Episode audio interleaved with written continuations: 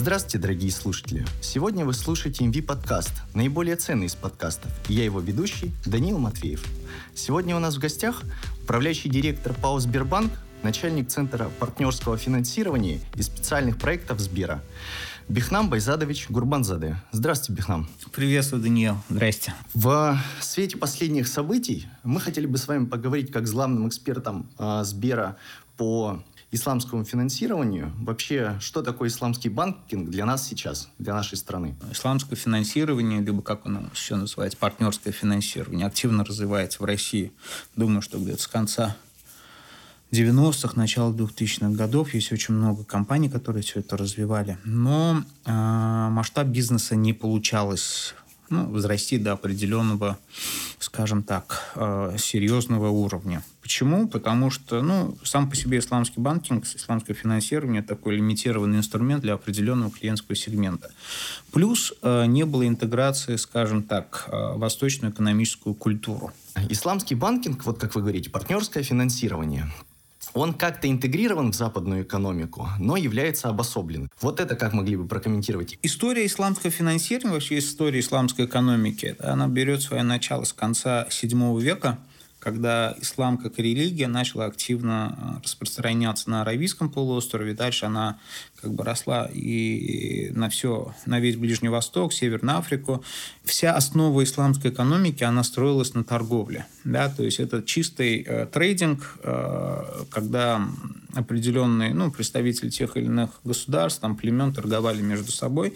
И вот как раз в то время начали э, зарождаться, ну, в нашем понимании, венчурные фонды, когда часть людей имела деньги, а вторая часть имела какую-то экспертизу. И вот эти инвесторы, активные инвесторы, искали инструменты для того, чтобы можно было инвестировать там, в стороннюю деятельность. И тогда как раз начала развиваться вот эта а, скажем, конституция, да, законодательство исламского финансирования, которое строго базируется а, на стандартах шариата. То есть сегодня, когда спрашивают, что такое исламское финансирование, в чем отличие, то самое главное отличие, то, что исламское финансирование – это стопроцентное вот, ну, рамки шариата. Да?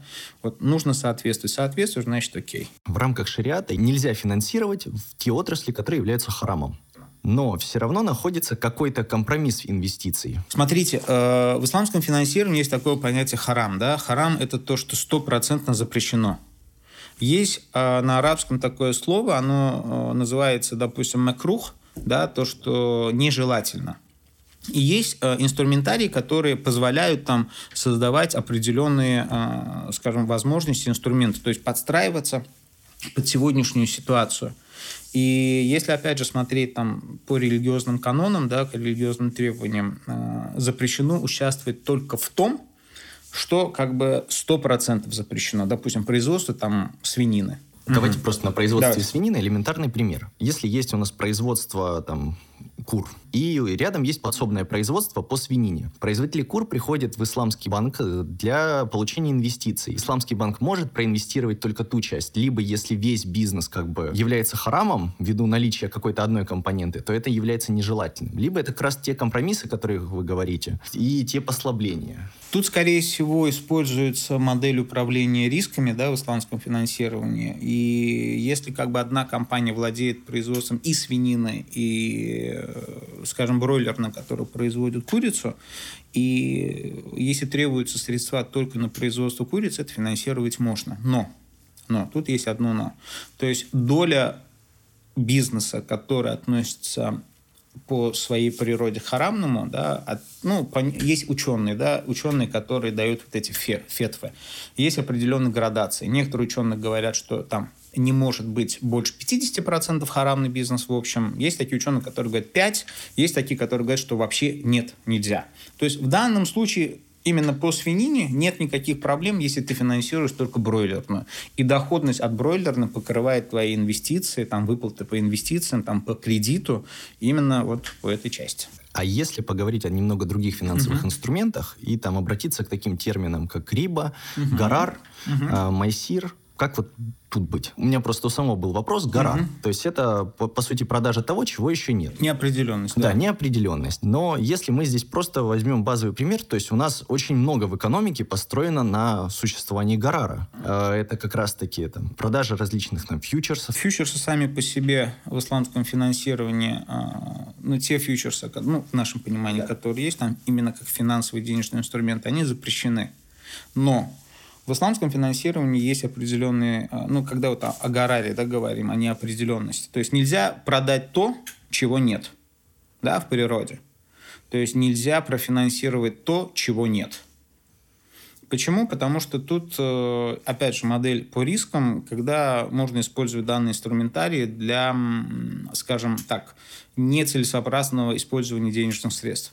Но в исламском финансировании есть два инструмента. Допустим, салам – что такое салам? Салам – это продукт, когда а, финансируется поставка товара в будущем. То есть сельское хозяйство, я фермер, мне нужны деньги, чтобы эту кукурузу либо же пшеницу взрастить. У меня денег нет. Я прихожу к своему инвестору, говорю, ребят, вот у меня 100 гектаров земли, мне нужно энное количество денег, и там через полгода у меня будет первый урожай. То есть я сейчас привлекаю у вас деньги, я не беру их в долг, я не беру их в кредит, я вам заранее продаю тот товар, который я возвращу на этой земле по установочной цене, по установленной цене и в установленное время. Вот эти два четких момента. Цена, которая не может меняться, она привязана, вот сегодня подписали спотовая цена, она сегодня будет действовать там через полгода, независимо от того, какие колебания будут на рынке. И второе место и время. Когда, где и почем он этот товар не сдаст. Вот, по сути, я бы сказал бы, это разновидность, э, скорее всего, больше фьючерсного контракта, да, когда поставка в будущем. Но, э, опять же, во фьючерсных контактах, э, контрактах, да, сегодняшних, которые мы с вами обсуждаем, есть определенные моменты, когда может изменяться и цена, могут какие-то условия да, прописываться. В исламском финансировании строго запрещено. Нельзя менять цену, которая сегодня договорена, нельзя менять место поставки и время поставки. И второй продукт, это продукт называется истесна. А, переводится как исключение.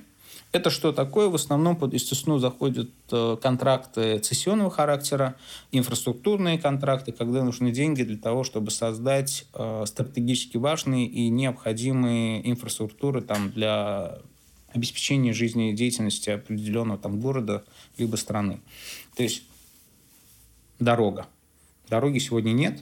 Государство может привлечь по продукту естественно деньги на строительство этой дороги. Есть какие-то альтернативы обычным потребительским кредитам? Есть продажа в рассрочку, это мураббаха, да, когда человек э, нуждается в каком-либо товаре, банк либо же инвестиционная компания может купить и продать ее с наценкой. Тогда чем мурабаха отличается от обычного потребительского кредита? Вот маржа, которая да, оговаривается заранее, она не изменяется. Нет плавающих ставок однозначно, нет вообще ставок, есть торговая наценка. И тут самый главный момент, компания, которая финансирует покупку, да, либо там покупку чего-либо в рассрочку, она должна купить товар, стать ее владельцем и только после этого продать.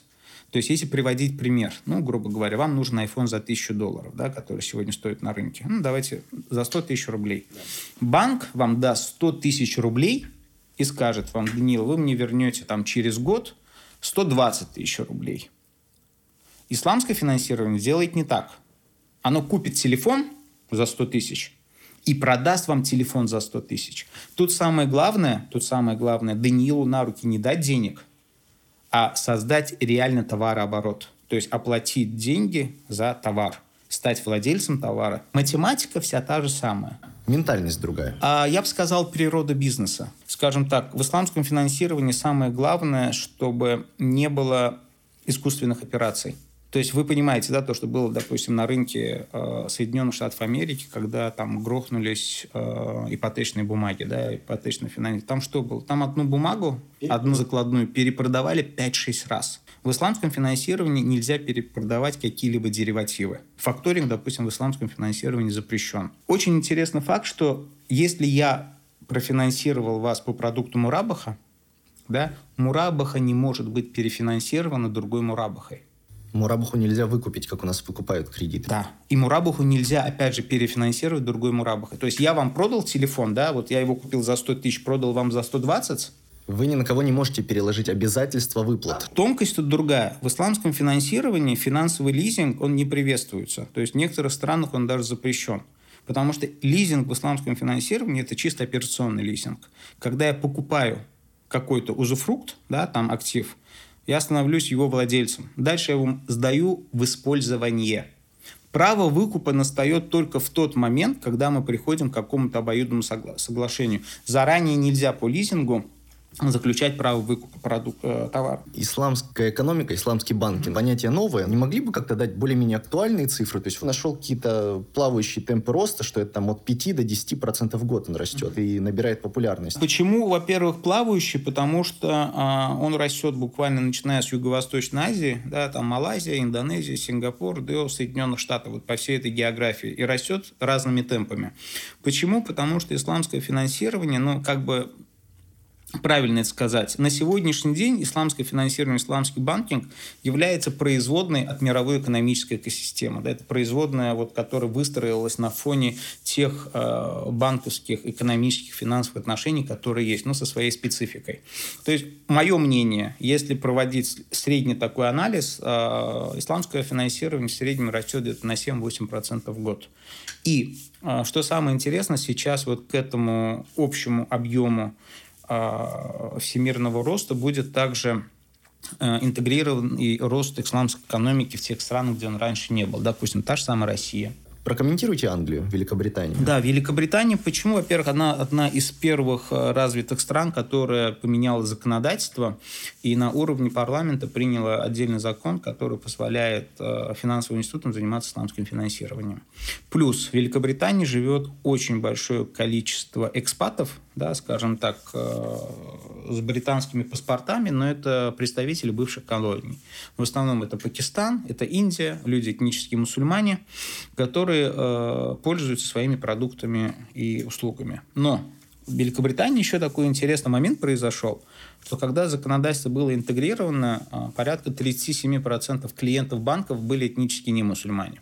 То есть туда пришли люди из других банков. Почему? Потому что модель им а, была, ими была принято решение, что данная модель наиболее прозрачная, она наиболее честная, и они просто перекредитовывали свои кредиты в конвенциональных банках и переводили даже свою ипотеку да, в исламскую ипотеку.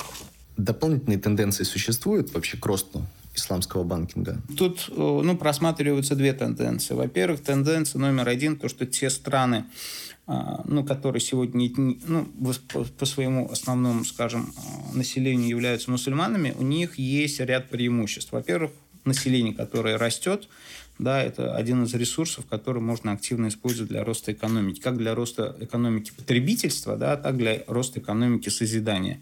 Второй момент, скорее всего, это природные ресурсы, которыми владеют да, те или иные страны, где в своем большинстве живут, живут мусульмане. И третье, а, я бы сказал, это как раз та самая модель, о которой вы сказали, то, что люди, скорее всего, хотят быть больше там, где есть прозрачность, понимание – и э, понимать, что та модель, которая сегодня существует, она, по сути, также направлена на социальное развитие. То есть у исламского финансирования есть такая интересная тонкость, да, всей исламской экономики, она социально ответственная модель. То есть исламская экономика, она сама по себе включает в себя ценности всех монотеистических религий. То есть если человек не мусульманин, он может стать клиентом исламского банка. Если человек не мусульманин, он может запросто там покупать халяльную продукцию. Если человек не мусульманин, он не чувствует себя каким-то обделенным в мусульманском сообществе. Это есть на примере, вы можете увидеть, и Дубая, да, который как-никак, он мусульманский. Ну, Дубай, наверное, больше всех интегрирован. Ну, хотя, скорее, правильно сказать, что, наверное, все-таки Азербайджан самая такая светская страна мусульманского мира. Можно сказать, как одна из. Да. Одна из. Та же самая Турция, тот же самый Дубай, Азербайджан – да, эти страны, которые вот по сути по природе своей являются исламскими, да, то есть там большинство проповедующих ислам, но они интегрированы в мировое сообщество, то есть в мировую экономику, и они открыты для всех. Азербайджан вообще это уникальная страна, в которой там жило в свое время больше 40 национальностей, и жили всегда в таком очень благоприятном, скажем так, Ну, давайте перейдем тогда к России. У нас да. современные тенденции. Недавно, наверное, начался эксперимент с Чечней и Дагестаном по исламскому банкингу. И, и сейчас, плюс Башкирия. Да, и сейчас Татарстан, перешли на Татарстан, да. Башкирию. Какие у нас есть успехи в этом? Я вообще считаю, что то, что лидеры государства да, во главе с президентом обратили на это внимание, и то, что сегодня законодательство уже на чтении в Госдуме, что создан экспертный совет из представителей там, Министерства финансов, Центрального банка, Сбербанка. Это уже большой успех, то, что сегодня нас хотят услышать, с нами хотят общаться и понять, чем мы занимаемся. Есть уже первый законопроект, как я сказал. Я думаю, что до конца января он будет принят. И с февраля как бы на территории Российской Федерации будет уже, а, скажем так, исламское финансирование будет регулироваться.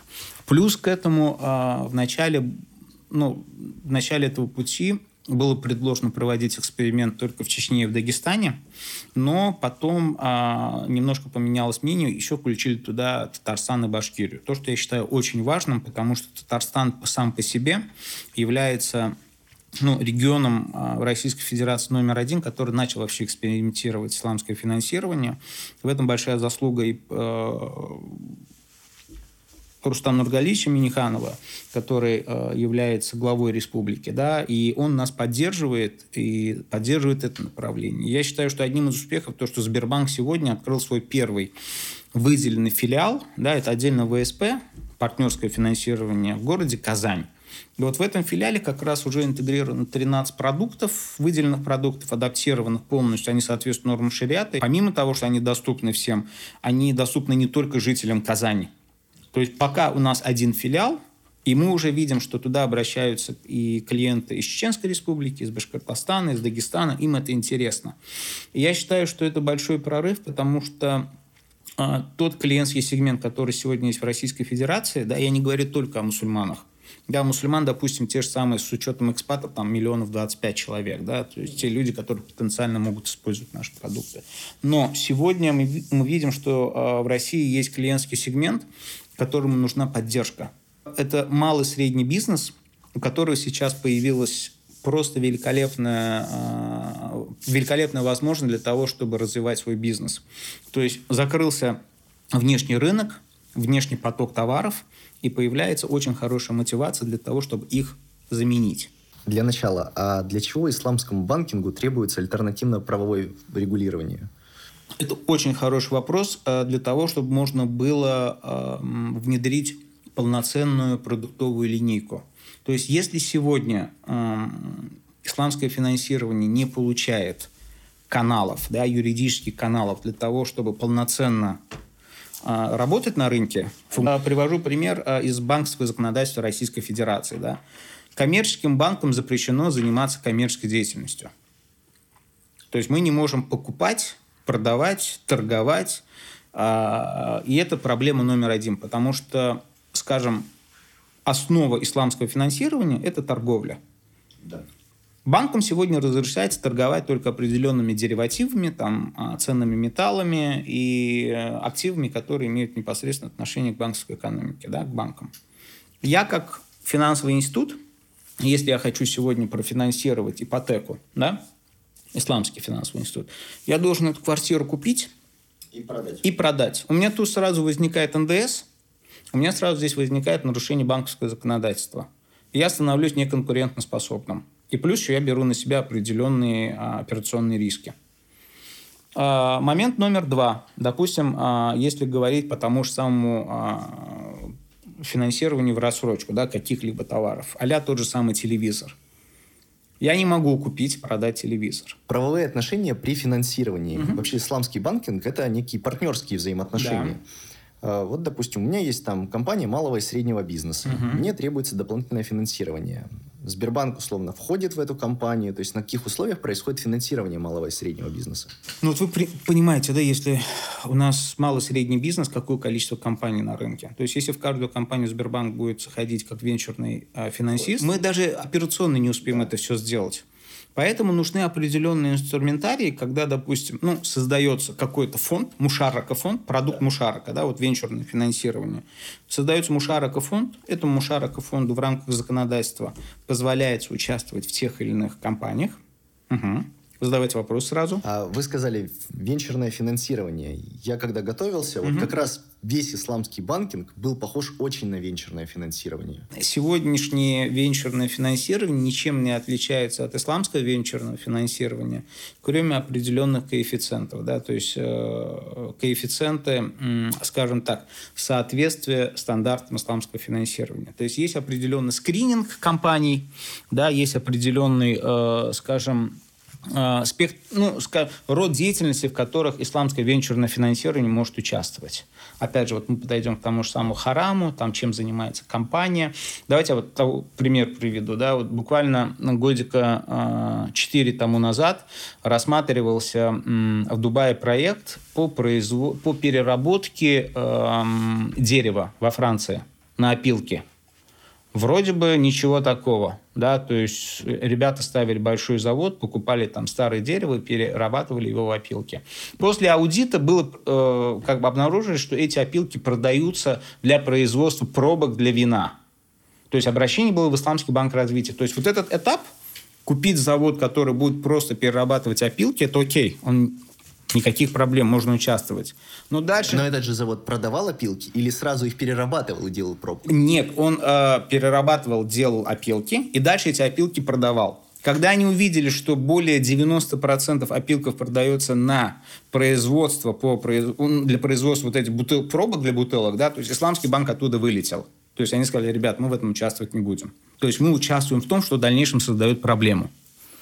И вот э, я тут считаю, что было бы интересно, да, на что обратить внимание. В исламском финансировании одним из главных коэффициентов является участие вот, э, в социальной жизни. Это инвестиции для созидания. То есть если, если ваша инвестиция э, созидает только деньги, то это не про исламское финансирование.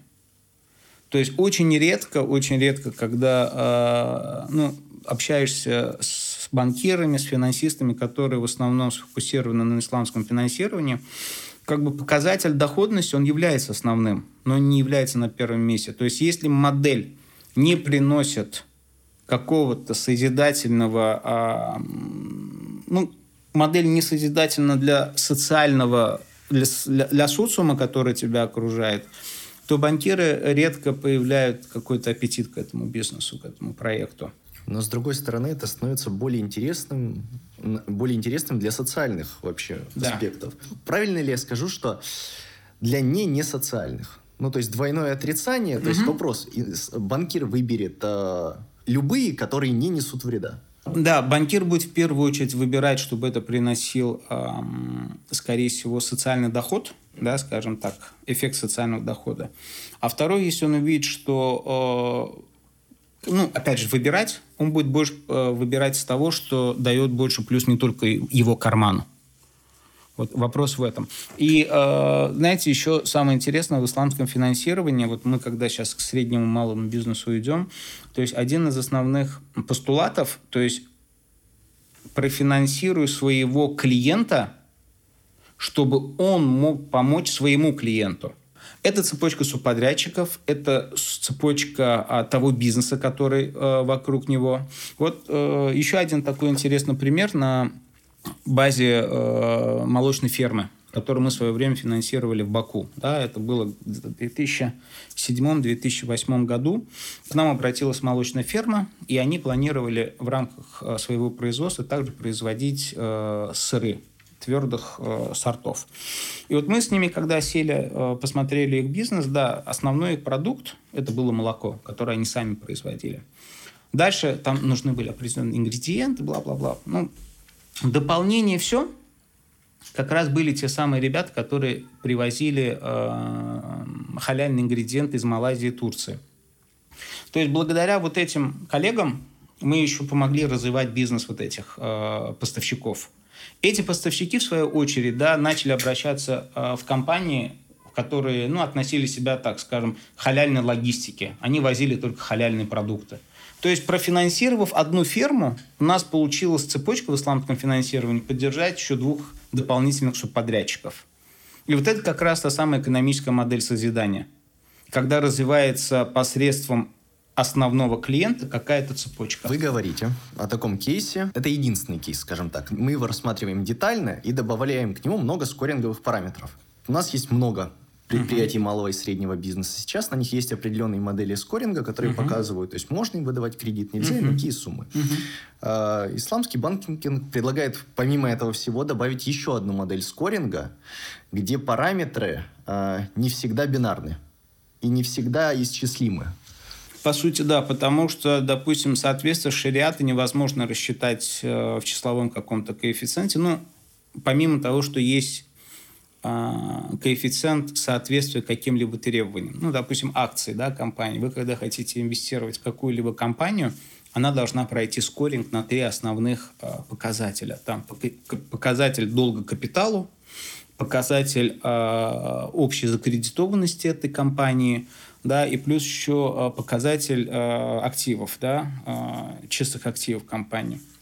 То есть вот это все изучая, ты понимаешь, что да, бинарные показатели есть. Но тут помимо бинарных показателей, самое главное, это как бы, ну, более такие иде... идеология, скажем, шариат, назовем, то есть стандарт назовем, которые не э, должны соответствовать сугубо правильным нормам жизни. А, кстати, был вопрос насчет э, финансирования боев без правил. Бить человека по лицу – это харам. Да, бой без правил – это харам. Не то, что даже по лицу. Человек не, не имеет права бить другого человека ради состязания. Поэтому в исламе разрешена только борьба. Ты можешь бороться. Да? А скачки разрешены в качестве как состязания. А скачка – это же азартная игра. Да, но не на деньги, нельзя делать ставки. Мы говорили о России как внутреннем инвестиционном механизме. Угу. Но у нас суровые времена. Какими механизмами и как планируем привлекать э, иностранное финансирование? Вот это сейчас у нас стоит перед нами задача номер один – именно э, пересконцентрироваться на восточные страны. Это Персидский залив, Малайзия, Это Персидский Сингапур. залив, это Юго-Восточная Азия, это Северная Африка, в которой просто огромный потенциал. Это Египет, да, который является чуть ли не одним из самых крупнейших экспортеров э, нашего сырья, там включая пшеницу, кукурузу. А это тот же самый Алжир, та же самая Марокко. Страны, с которыми мы сегодня можем работать. Это Тунис, а из стран Персидского залива?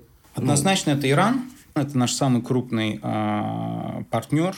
Это самый перспективный партнер как с точки зрения политических взглядов, так и ну, мое видение торгово-экономических. У нас с ними общее море Перс... Э, Каспийское, да, и для них, для нас они очень хороший проводник для выхода в Индийский океан, и в Персидский залив. А давайте по всем странам персидского пройдемся. Есть понимание GCC, да, который, это Gulf Cooperation Council. Это организация сотрудничества стран Персидского залива. А туда относятся шесть стран. Это Объединенные Арабские Эмираты, Саудовская Аравия, Кувейт, Оман, Бахрейн, Катар. Ирак, э, Иран, Сирия, э, Ливан, они туда не относятся. Это идет больше как э, именно говорится Middle East, да, Средний Восток. Ну, у нас такого понятия нет, у нас Ближний Восток. Поэтому для нас сегодня вот э, концентрация наших взглядов на этот регион, она очень важна. Почему важна? Потому что она исходит не только от нас. Во всех в этих странах э, я бываю, у меня общение, и начиная от, э, скажем так, лидеров мнения, лидеров рынка, заканчивая там простым народом, у всех видение одно, что нужна диверсификация, и мы хотим сближения с Россией мы понимаем, что сегодня те процессы, которые проходят, ну, происходят в мире, да, мы понимаем, что это больше, чем там борьба там, капитализма с социализмом, либо это больше, чем борьба а, каких-то других финансовых моделей, либо же финансовых аппетитов. То есть сегодня посыл э, в странах Ближнего Востока, что сейчас идет глобальный, э, глобальное, скажем так, столкновение добра со злом. И Россия рассматривается как на стороне добра. На учитывая недемонетизированность нашей экономики, то есть э, вкладывай, вот. вкладывай. Вот. Там вопрос даже не демонетизированность, они не знают ничего о нашей культуре, они не знают ничего о нашей экономике. Вот это наша самая большая ошибка, когда мы приходим на новые рынки, а, не зная культуры, не зная ценностей. То есть восточного человека, к примеру, да, нельзя торопить. Там agile никакой, там никакой, это все не работает. Там нет никаких а э, стендап-митингов. Э, Сбера из оферса Сберджайл. Но у меня большой плюс в чем? То, что у меня э, в корнях, да, э, я знаю Восток. Я там жил, я там работал. И мне очень легко вот это все так объединить и сделать такой восточный agile. И дополнительно этот наш исламский банкинг внутри страны, это как механизм привлечения. Да, очень интересны нашим арабским, иранским, турецким партнерам а, те проекты, а, где они могут участвовать а, как акционеры. То есть они сегодня не готовы брать на себя а, риски по финансированию розничного сектора. Во-первых, а, очень мало, ну, инфраструктуры у них тут нет. А вот корпоративный сектор для них очень интересен. А недвижимость? А, недвижимость тоже как один из вариантов корпоративного сектора, да. То есть они готовы сегодня вкладываться, они понимают, что рынок растет, потребление растет. Им очень а, нравится наш пищпром, который они могут инвестировать за счет того, что наша продукция, она более близка а, к органической, и они могут через наш пищпром обеспечивать свою продовольственную безопасность. Очень интересно развивать у нас тут нефтехимию, очень интересно развивать машиностроение. Это, скорее уже говорите инвестиции в технологии. Да. И они готовы инвестировать в наши технологии. Они готовы инвестировать, э, готовы, это самый главный как бы посыл, но а, им нужна юридическая среда, я сейчас говорю о своих да, клиентах, о клиентах исламского финансирования, которые сегодня готовы прийти сюда с инвестициями, но они говорят, ребят, дайте нам законодательство, чтобы мы юридически были защищены. То есть, чтобы, мы, чтобы наша деятельность регулировалась. Это в первую очередь. И второй вопрос – налоги. То есть, им и так интересен российский рынок э, по налоговому обложению. Он намного ниже, чем то, что происходит сегодня в мире. И плюс к этому, если еще налогообложение будет э, ну, каверить их исламское финансирование, это для них будет дополнительным таким плюсом. А в завершении исламский банкинг, а, ну не совсем в завершении, исламский банкинг как модель экономическая для государства. Как действовать с государственными облигациями и вообще даже для компаний? Как работать с облигациями? Есть инструментарий сукук. Это те же самые облигации банды, которые структурируются. И у нас был такой опыт уже с Центробанком. Мы структурировали с нашими коллегами такой пилотный э, бонд – Правда, мы его не выпустили, мы его прогнали по всем, а, скажем так, а, все проверки прошли, он как бы соответствует. И вот этот бандети, их можно через московскую биржу структурировать и продавать. У нас, кстати, очень хороший был э, кейс. Мы когда с московской биржи э, структурировали халяльный индекс. И на базе этого халяльного индекса был, кстати, выпущен первый биржевой паевой инвестиционный фонд. И паи торгуются до сих пор. То есть Россия может выпускать халяльные облигации. Да, через сукук. Мало того, еще через сукук можно структурировать и суверенные бумаги. То есть, допустим, бумага там, правительства Татарстана, бумага правительства там, а, Башкортостана, либо же Российской Федерации. Было бы, допустим, очень интересно выпустить бумагу правительства Москвы. Потому что Москва сама по себе очень интересный рынок для инвесторов. Учитывая, как растет ее бюджет, и как Сергей Семенович берет кредиты и возвращает их. Да, да, и как тут все развивается. Начиная там от инфраструктурных проектов, заканчивая какими-то точечными. В завершении, исламский банкинг может стать альтернативой мировой экономической системе? Нет, глобально нет. Я, я не вижу почему. Потому что сегодня мировая экономика, она там исчисляется порядка там, если не соврать, более 100 триллионов да, долларов, если в деньгах. Я понимаю, что здесь 100 триллионов – это порядка 70% это надутые бумаги, но исламское финансирование сможет э, в силу своей природы вырасти только до реального бизнеса. То есть вот какой сегодня реальный мировой экономический склад есть, да, вот это может быть.